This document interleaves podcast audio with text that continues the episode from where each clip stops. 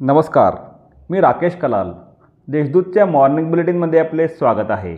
ऐकूया नंदुरबार जिल्ह्यातील ठळक घडामोडी.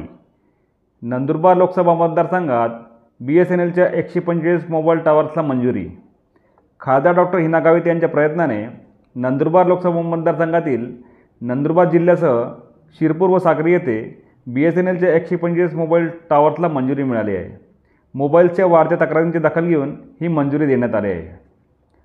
शिंदे गटाच्या शिवसेनेचे जिल्हा कार्यकारिणी जाहीर.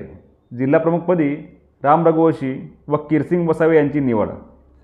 मुख्यमंत्री एकनाथ शिंदे यांच्या शिवसेना गटाची जिल्हा कार्यकारिणी जाहीर करण्यात आली. यात नंदुरबार जिल्हाप्रमुखपदी जिल्हा परिषद उपाध्यक्ष ॲडव्होकेट राम रघुवंशी व माजी जिप सदस्य किरसिंग वसावे यांची निवड करण्यात आली आहे. धडगाव येथे साठ हजार रोपांचे वाटप. धडगावात अक्काराणी लोकसंचलित साधन केंद्राच्या सभेनिमित्त Satpuda green valley agriculture producer कंपनीतर्फे साठ हजार रोपांचे वाटप करण्यात आले. यावेळी माजी मंत्री ॲडव्होकेट पद्माकर वळवी महिला आर्थिक विकास महामंडळाचे सनियंत्रण अधिकारी Milind Patil Vanya Valvi Ramesh Basave Satpuda green valley agriculture producer कंपनीच्या निशा वळवी आदी उपस्थित होते.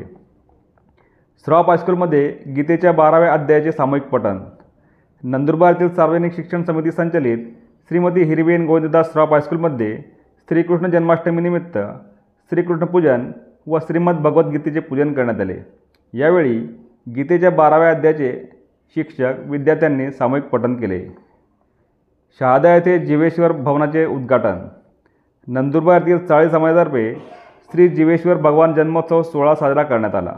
या सोहळ्याचे औचित्य साधून शहादा येथे श्री जीवेश्वर भव भवनाचे श्री खगेंद्र महाराज यांच्या हस्ते उद्घाटन करण्यात आले. या होत्या आजच्या ठळक घडामोडी अधिक माहिती आणि देशविदेशातील ताज्या घडामोडींसाठी देशदूत डॉट कॉम या संकेतस्थळाला भेट द्या. तसेच वाचत राहा दैनिक देशदूत. धन्यवाद.